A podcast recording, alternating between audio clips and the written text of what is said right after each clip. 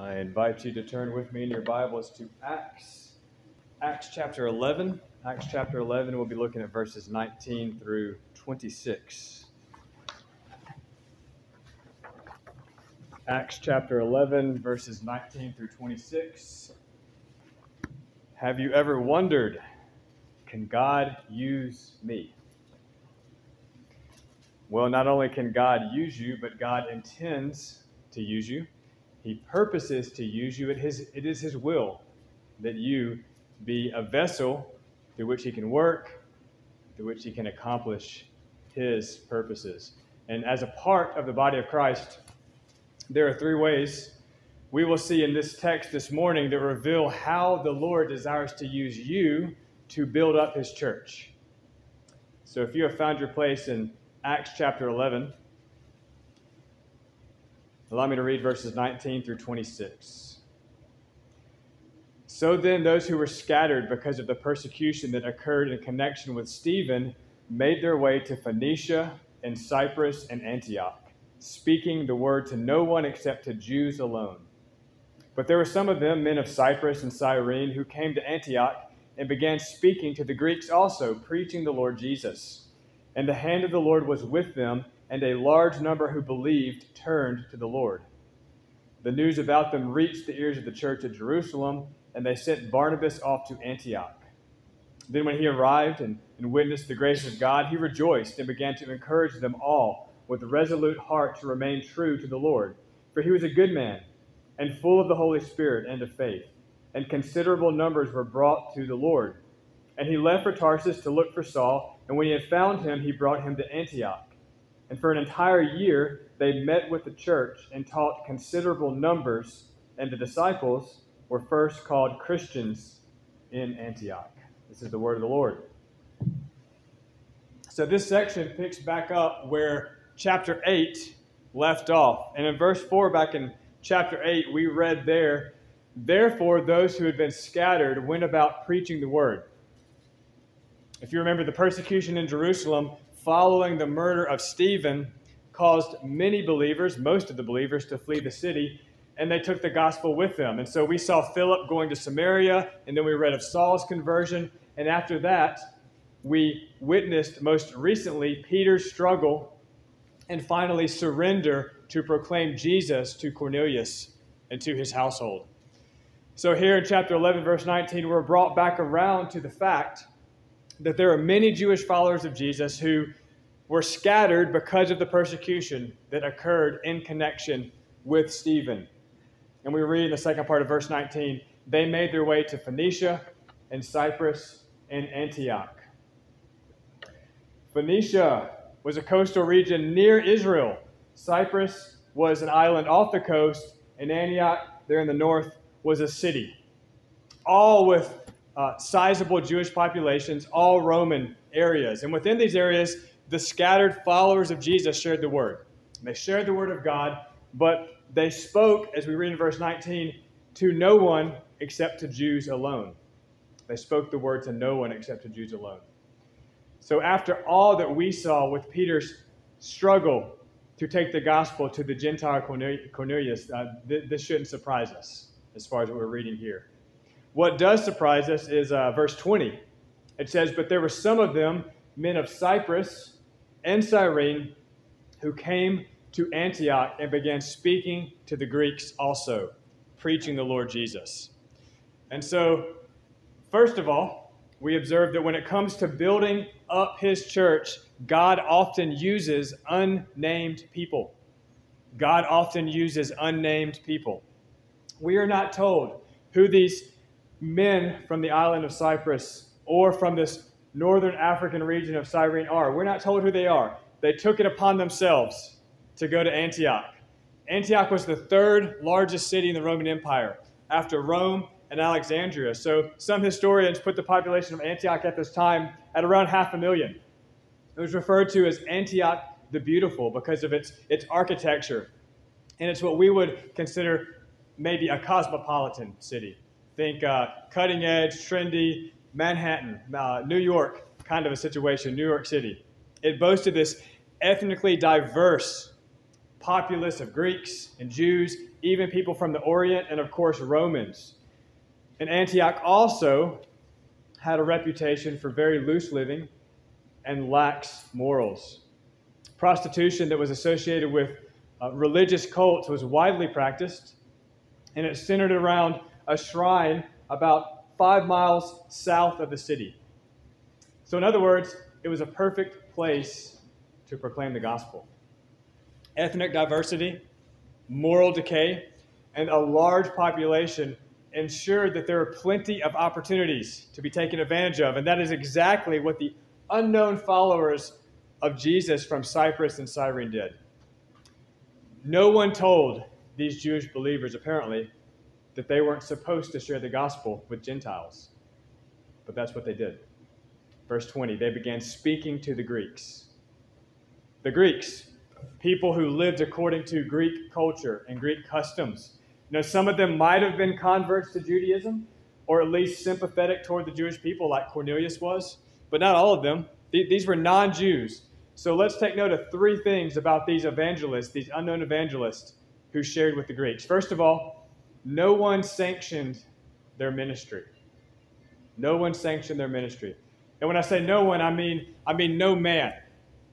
We don't read anywhere that the church leaders in Jerusalem or the apostles sent these men. At this point, the, the church hierarchy is not even aware of their activities. And that makes us nervous. We're not too sure about just anyone striking out on their own. They aren't vetted. They might say the wrong thing. They might not have any documentation, much less, you know, certificates of ordination, all that good stuff. Unofficial, unsanctioned men. They might mess the whole thing up. But thank God that He is fully capable of guiding others and of even blessing their efforts. Thank God that, that He doesn't need my approval or yours if the Lord has called them. And we know that the Lord was behind their efforts because of what we read in verse 21. And the hand of the Lord was with them.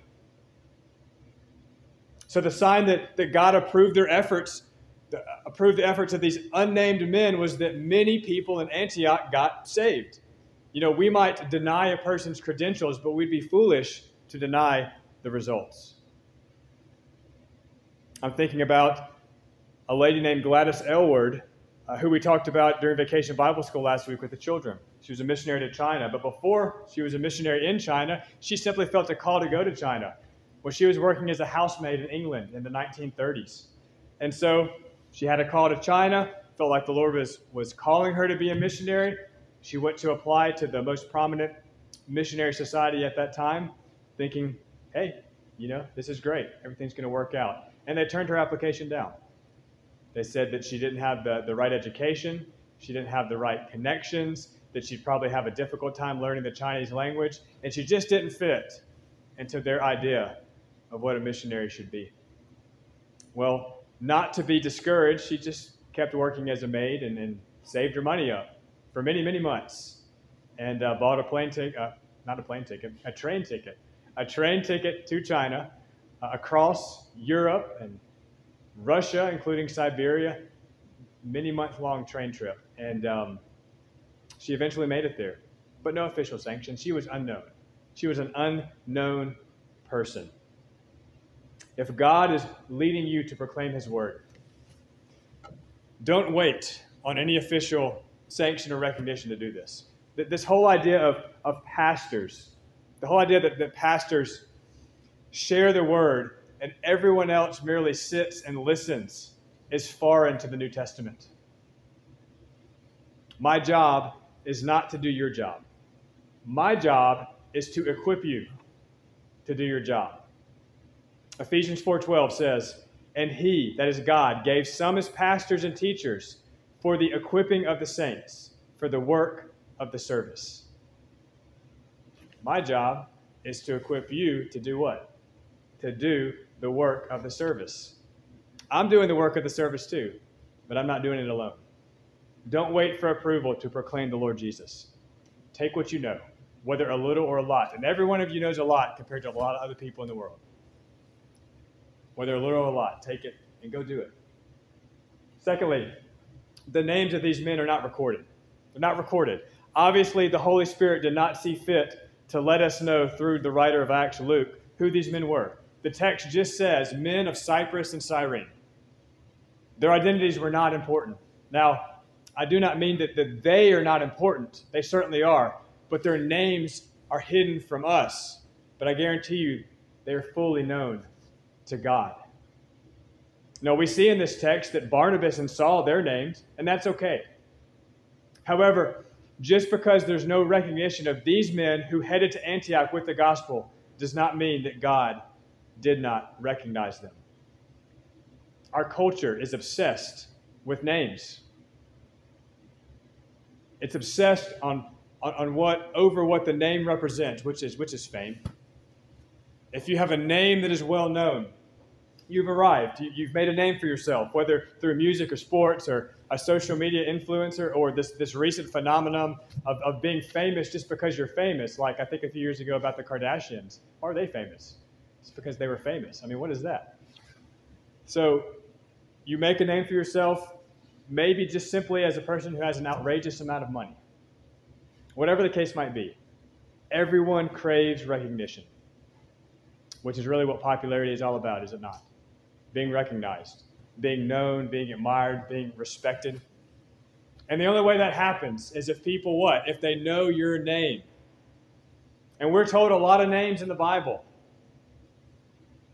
But keep in mind, most biblical characters made as many mistakes as they did anything righteous, some more so.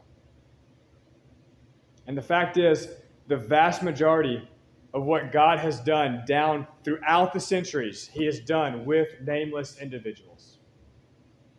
Gladys Aylward, we probably shouldn't know her name. In the eyes of even the Mission Society, in the eyes of much of the church, she was unnamed. She just struck out on her own. But God took care of her. And God, not to get into it this morning, did some amazing things through her life and through her ministry. Rescuing over 100 children during the Japanese Chinese War, just one of those, walking for, for many, many, many days over the mountains to deliver these children safely. We wouldn't know about her except that some people who knew of her story felt that it would encourage us as the church and encourage future missionaries. And so they told her story. But Gladys Aylward, who's that? Unnamed, unknown by the world. But you know what? Those that are unnamed, they're not nameless to God. But we, for the most part, will not know their names until eternity reveals them. So never be concerned if you're not recognized in this life. Because all this life can give you, all it can give you is fleeting popularity. And you know, if you want that, then there's your reward. You got it. There it is. If that's what you pursue and you obtain it, we've got your reward. Some of the most lonely people in the world are the most famous people in the world. They're at the top, and the top's a very lonely place to be. God can give you a name that will be recognized and honored throughout eternity. Thirdly, these men, they were preaching the Lord Jesus. They were preaching the Lord Jesus. And you say, yeah, isn't that what they're supposed to be doing? It is. But here's what I want you to take note of. When Peter and the other apostles, up to this point in the book of Acts, when they proclaimed the gospel, they primarily spoke of Jesus as the Christ. Christ is the Greek form, not to be, get too complicated here, but the Greek form of the Hebrew word Messiah, Christ Messiah. Jesus Christ is Jesus the Messiah. And the reason that, that Peter and the apostles did that is because they were speaking to who? To a Jewish, a, a Jewish audience who were expecting the Messiah. They were expecting the chosen one that was promised throughout the Old Testament. And so when talking to a Jewish audience, Jesus of Nazareth was the one anointed by God. He was the one promised to deliver Israel. However, to a Gentile, Israel's hope meant nothing. The word Messiah, Christ, didn't mean anything. They didn't read the Old Testament. They were not expecting a deliverer. And so Jesus is proclaimed to these Greeks in verse 20 as the Lord Jesus. The Lord Jesus. And Lord was a common title. It was widely used in the ancient religious world. Many people, many people were seeking to find a divine Lord or lowercase g God who could grant them some kind of salvation and guarantee them some form of, of immortality. And so they looked for lords and masters within cults and within pagan systems. Lord was a title of respect, of importance. And so, even when used to refer to an emperor, to a king, it meant that that, that leader was a, a god of sorts, powerful and influential, able to determine people's fate by his decrees, by his words. The early Christians, that's why they had such a problem saying Caesar is Lord, because Caesar was not Lord, not to them. So essentially, these men in our text were saying, look, Jesus is the way to salvation, the guarantor of salvation, and the one who offers immortality. And that is something that clicked with a person steeped in Greek culture and in Greek ideas. They preached the Lord Jesus. So, this is a whole new phase for the advance of the church. This is a new mission field. The evangelists, these unnamed evangelists, they're trying to present the gospel in such a way that their audience can understand. And what does that mean for you? Well, it means that you do not have to be sent to go out and tell people about Jesus. No church has to give you permission to do that. No pastor has to sanction you to be a witness because you're already sent by God. Jesus, words, John 20, 21. As the Father sent me, I also send you. As the Father sent me, I also send you. That means that you've already been sent. Simply by the fact that you have received news that you are now obligated to go tell. So go do it. Don't wait for marching orders. You've already got them. It also means that your name is not important. Yes, it's important to God, but it doesn't matter if man ever recognizes your efforts or not. The test is not the test of time, the test is the test of eternity. And finally, you need to faithfully represent Jesus to the audience before you.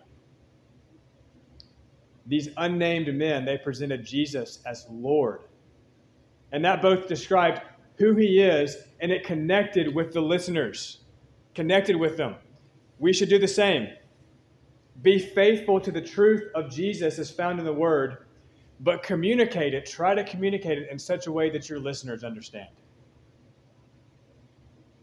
And what was the outcome of the preaching? Verse 21 The hand of the Lord was with them, and a large number who believed turned to the Lord.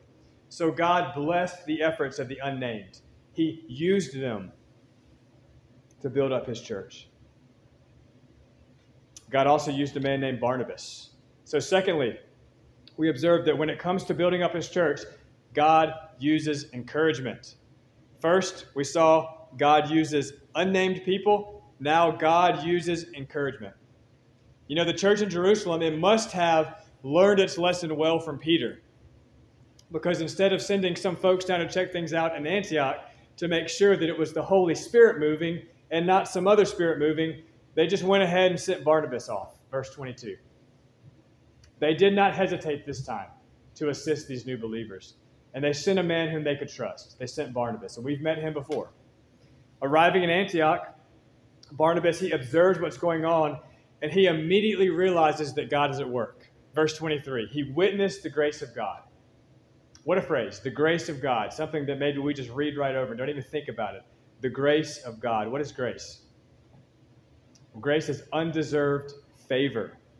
God is showing undeserved, unearned favor to these believers in Antioch. And what does that look like? Well, for them, it looks like faithfulness.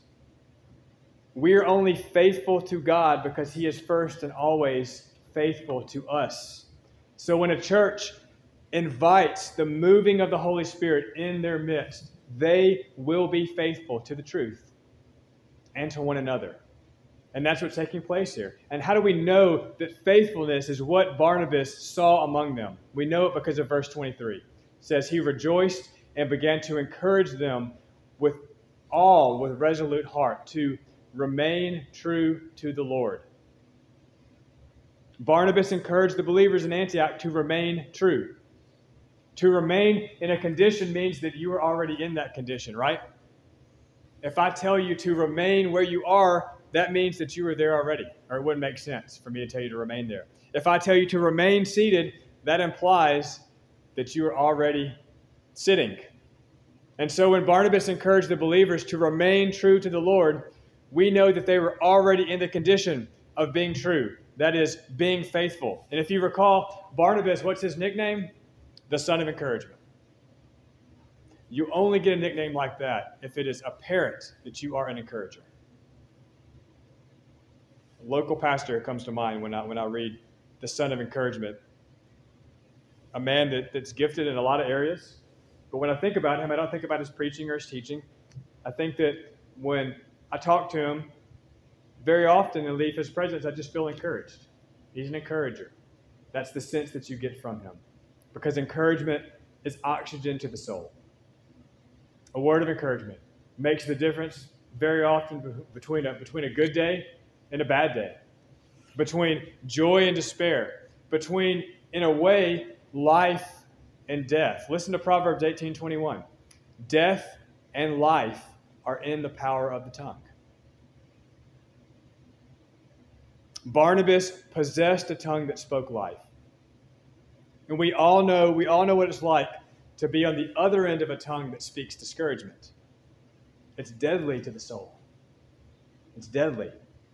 Which is why we must never underestimate the power of our words to build people up or to tear them down. Now, you don't have to have the gift of encouragement to encourage others you don't get off the hook this morning. In fact, every Christian is called to be an encourager. Listen to Hebrews 3:13. But encourage one another day after day, as long as it is still called today, so that none of you will be hardened by the deceitfulness of sin. We are each each commanded to encourage one another, not just every now and then, but every day. Let me give you a definition of encouragement to inspire with hope, courage, or confidence, to give support, to stimulate, to spur on. We each crave and need encouragement. We each need to be inspired with hope and courage and confidence. We each need to know that we have the support of our brothers and sisters in whatever season we're passing through. It's, it's so easy, if you think about it, to speak words of encouragement but it is unfortunately easier to simply not take the time to do it. Last week, a, friend of mine, two or three times, popped in my head that I should send a text to him. And it's not that I didn't want to. Actually, I did. I just didn't take the two or three minutes to, to do it. I thought, well, I'll do it later. And, uh, and, and I failed to do it. And he contacted me out of the blue I believe on Thursday. And uh, he, he was doing well. He was just catching up with me. But, but I realized that that was, that was the prompting of the Holy Spirit. I, I had needed to send him a text before he contacted me. And, and maybe at that time he needed a word of encouragement. But that, that's all it takes two or three minutes. Easy to do, but unfortunately easier to not do it. But the reason that the writer of Hebrews gives us for encouraging one another daily is so that none of us will be hardened by the deceitfulness of sin. That is amazing. Think about the power of encouragement. When I take the time to encourage you to remain faithful, your heart remains soft toward the Lord. That's powerful. In Nigeria, we would, we would go nearly six months with hardly any rain and, and the ground it would become as hard as pavement. There was not even any dew in the mornings during the height of the dry season. It, it's pretty bizarre to walk outside before the sun comes up with your sandals on, walking through the high grass, and your feet not even to get wet. That's how dry it was. So when the first rains arrived, the ground it was it was unable to soak up the rainfall. It was just like almost like flash flooding. You'd have rain filling holes and, and ditches and, and, and dry creek beds. But it wasn't until the third or the fourth rain that the ground was really able to start soaking that water in. The heart is like soil. That's what Jesus said. It can be soft, it can be hard, but the longer it goes without receiving encouragement, the harder the heart becomes. Nothing grew during the dry season. Everything just remained stagnant. No moisture could get to any seeds that were in the ground. But as soon as that ground softened up just a little bit, it was almost overnight. Lush green life just exploded across the dry and the brown landscape. When there is no encouragement, there is no life, only death. Words of encouragement that have the ability to shift the focus of your heart from the deceitfulness of sin to faithfulness toward God. Think about the power in that. And that is what Barnabas had to offer to the Antioch believers encouragement. And so God will use you in the lives of your brothers and sisters if you will be mindful of the powerful tool of encouragement that He has placed in your hands, in each of your hands. And of course, I mean, of course, your life needs to back up your words. The reason that Barnabas was such a powerful presence was verse 24 that he was a good man. It's interesting, Barnabas is the only person in the book of Acts who is specifically called good. Goodness is a character trait. One writer described it like this Good people refuse to break their principles to achieve their desired goals. Good people are principled people. It doesn't matter where they're placed, it doesn't matter what temptation they face. Good people will not compromise their integrity simply to make something happen. And it was the integrity and the wholesomeness of Barnabas' own life that gave his words power and made them effective. And so it will be with you too. Let the encouragement that comes out of your mouth be seconded by the, by the goodness of your life and the Lord will use you powerfully in the lives of others. It also tells us Barnabas was full of the Holy Spirit and of faith. The two, the Holy Spirit and faith, they go hand in hand. Ephesians 5:18 says, "Do not get drunk with wine, but be filled with the Spirit." Interesting contrast, isn't it? We have getting drunk over here with being filled with the Spirit over here, and Paul has this has this contrast he wants to make, this point that he wants to make in Ephesians 5.18. Well, one reason that being drunk is contrasted with the Holy Spirit is because when you were drunk, it is the alcohol that controls you. But when you're filled with the Spirit, on the other hand, it is the Spirit that controls you. It's a matter of control. Another reason drunkenness and filling of the Spirit are contrasted side by side is because both are conditions that call for a decision.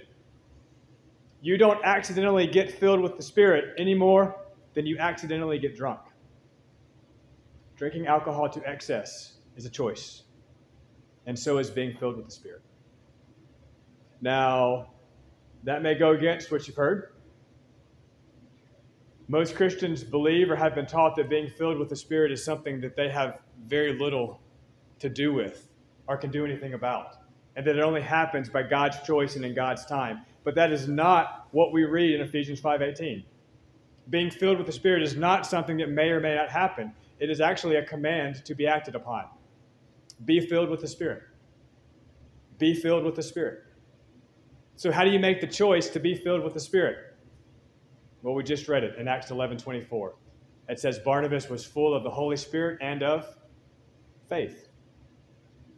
You like Barnabas, experience the Holy Spirit's activity in your life to the extent that you trust God, to the extent that you exercise faith. Barnabas was probably unaware that the Holy Spirit was noticeable and effective through him. Most of the time, you are the last one to know when God is using you, and that's a good thing. That's a good thing. But trusting God is a choice. And the and, and the extent to which you trust the Holy Spirit to do His work in you and through you To that extent, will you be used to accomplish God's will in the lives of others? Just don't expect to know that it's even happening. So, what was the result of the encouragement that Barnabas gave to the church in Antioch? Verse 24, second part considerable numbers were brought to the Lord. Considerable numbers were brought to the Lord. What a testimony to the power of encouragement. So, as you encourage another person, you not only keep them from a sin hardened heart, you are also used to bring others to the Lord as well.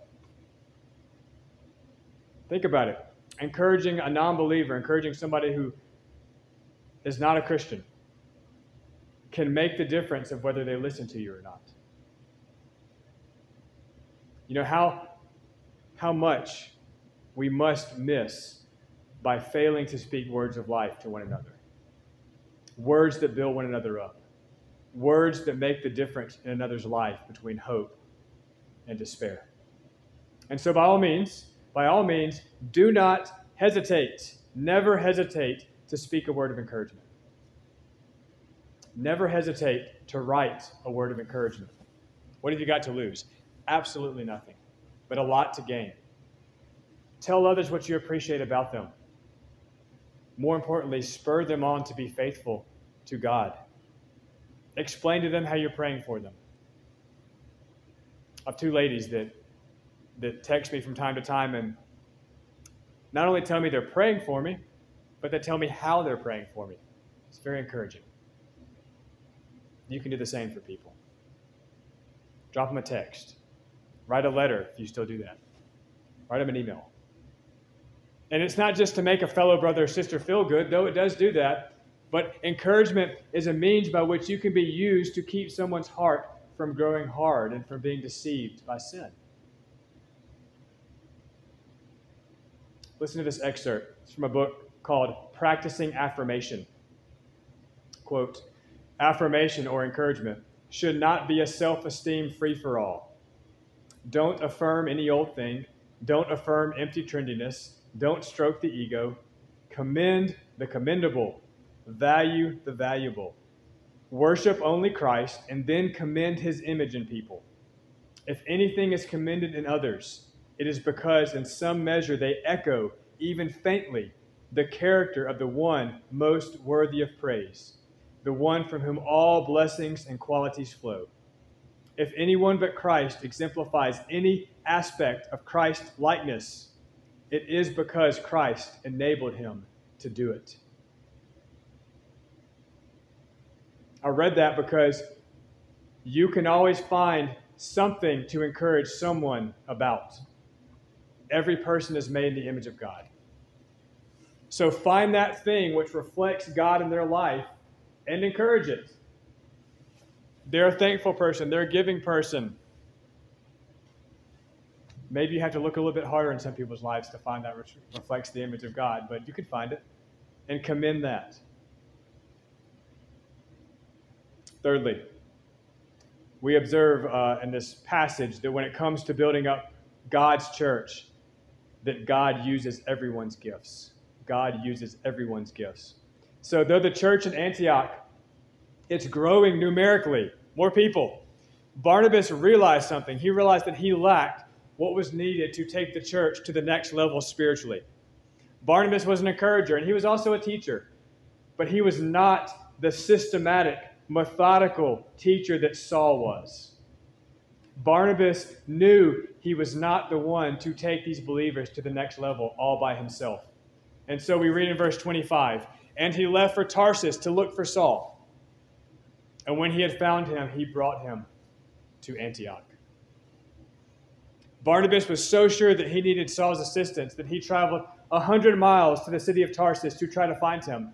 That's the last, that's the last place Barnabas heard he was. Maybe I can track him down.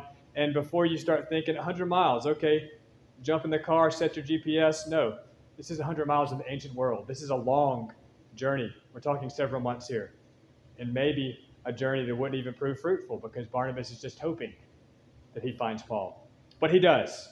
We left Paul back in chapter 9, or Saul, and now a number of years have passed. And what has the Lord been doing? Well, He's been preparing Saul for this next step in his ministry. He's now ready to assist Barnabas to build up the church in Antioch. So, verse 26 for an entire year, they met with the church and taught considerable numbers. By himself, Barnabas was not equipped by God to disciple these believers into the deeper truths of God. And that's okay. We each have different gifts. And the wise man or the wise woman recognizes their limitations and seeks out others to complement what they lack. We all lack something, and we all have abilities and gifts.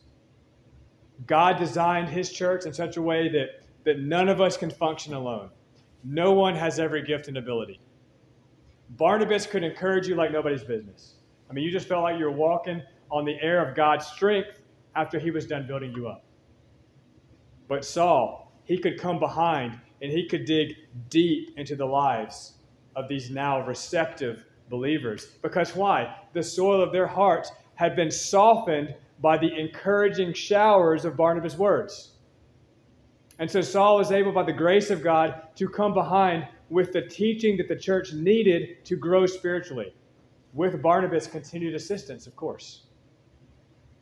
God will not let me and you do it alone. He will not. He purposely designed his church in such a way that we must rely on each other's gifts and abilities if we are to mature spiritually, if we are to grow. You might be a big toe, T O E, I did say toe, a big toe hidden away in a shoe. And, and, and, the mouth is up there, it's getting all the glory because the mouth is what proclaims what people hear. But the big toe, it is crucial. It's crucial for balancing the body. The big toe carries the most weight of all the toes, it bears about 40% of the load. The big toe is the, the last part of the foot to push off the ground before taking the next step. You can walk without it, but it's not easy. And it takes a major lifestyle adjustment. So the talking mouth up here, it's able to easily get to the place of proclamation because the big toe, hidden away down here, and the shoe is present and is functioning correctly. Barnabas needed Saul, and Saul needed Barnabas.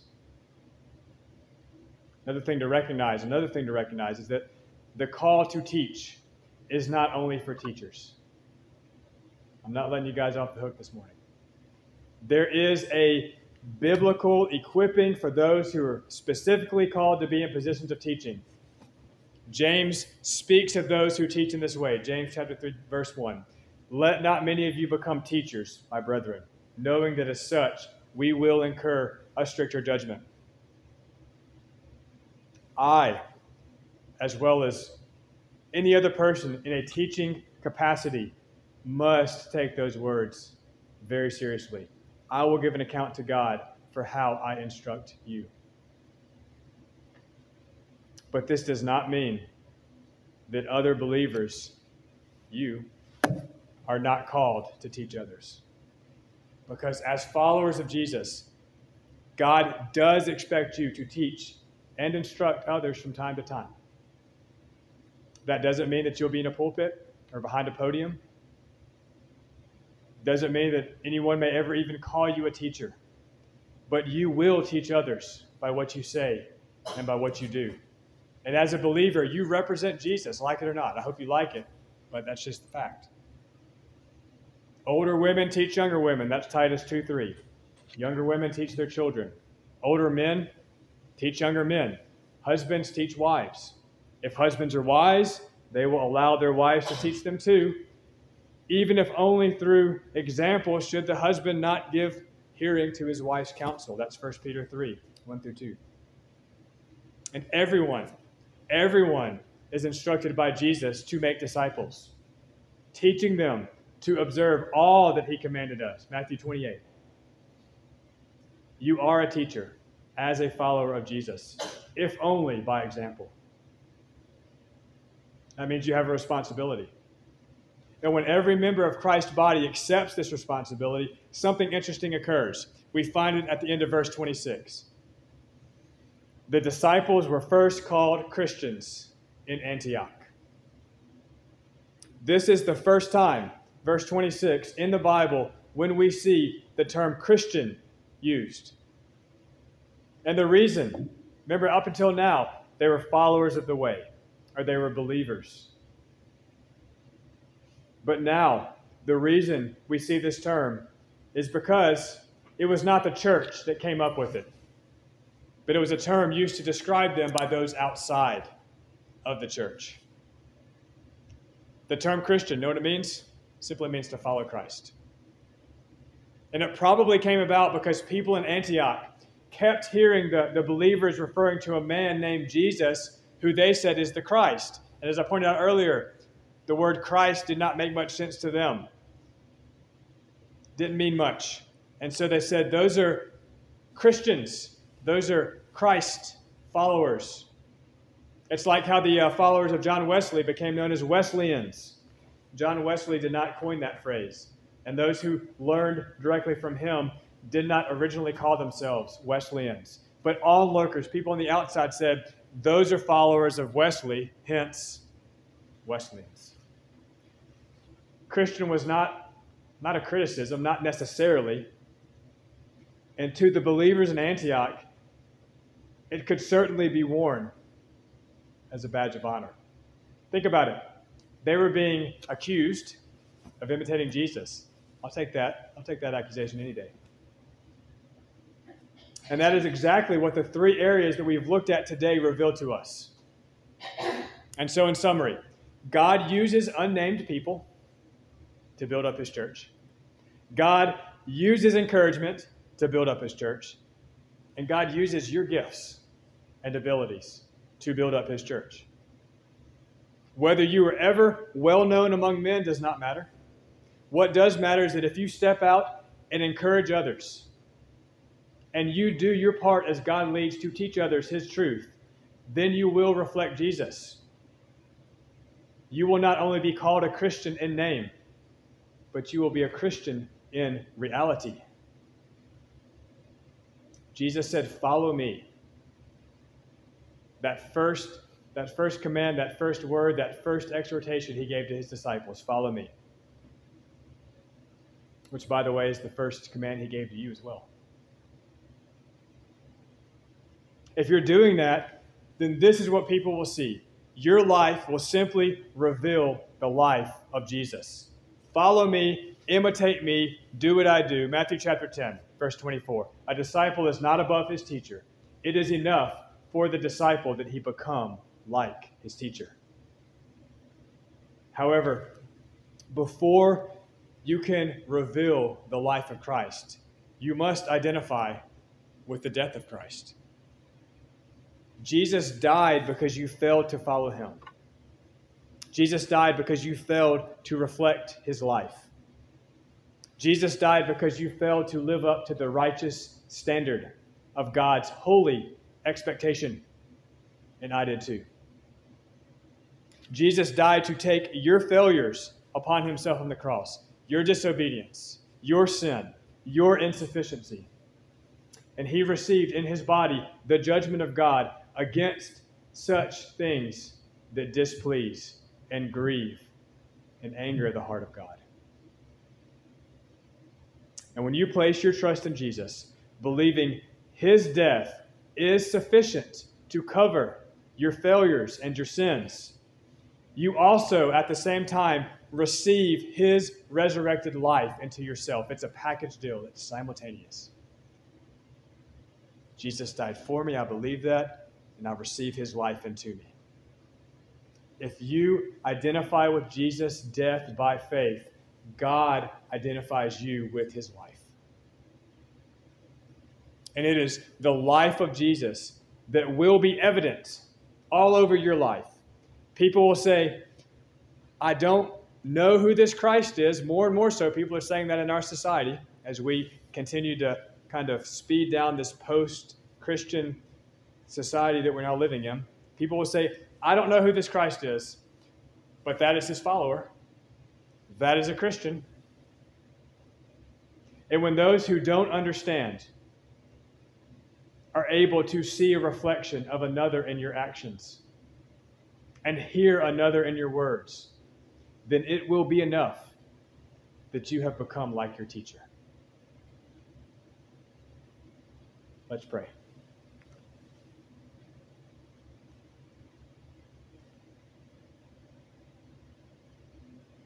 Father, we have been challenged this morning. You have shown us, Lord, that, that you have placed in our hands the ability, the power, the means by which to, to build up your church, to build one another up. Lord, we don't want great names. We want you to know our name. And Father, we ask that you would help us to encourage one another daily and to use the gifts and abilities that you've given each of us, because that is what you've purposed to do. So we surrender to you this morning, to your will and to your purposes. And Father, just ask that you'd help us to be faithful. We pray all this in Jesus' name. Amen.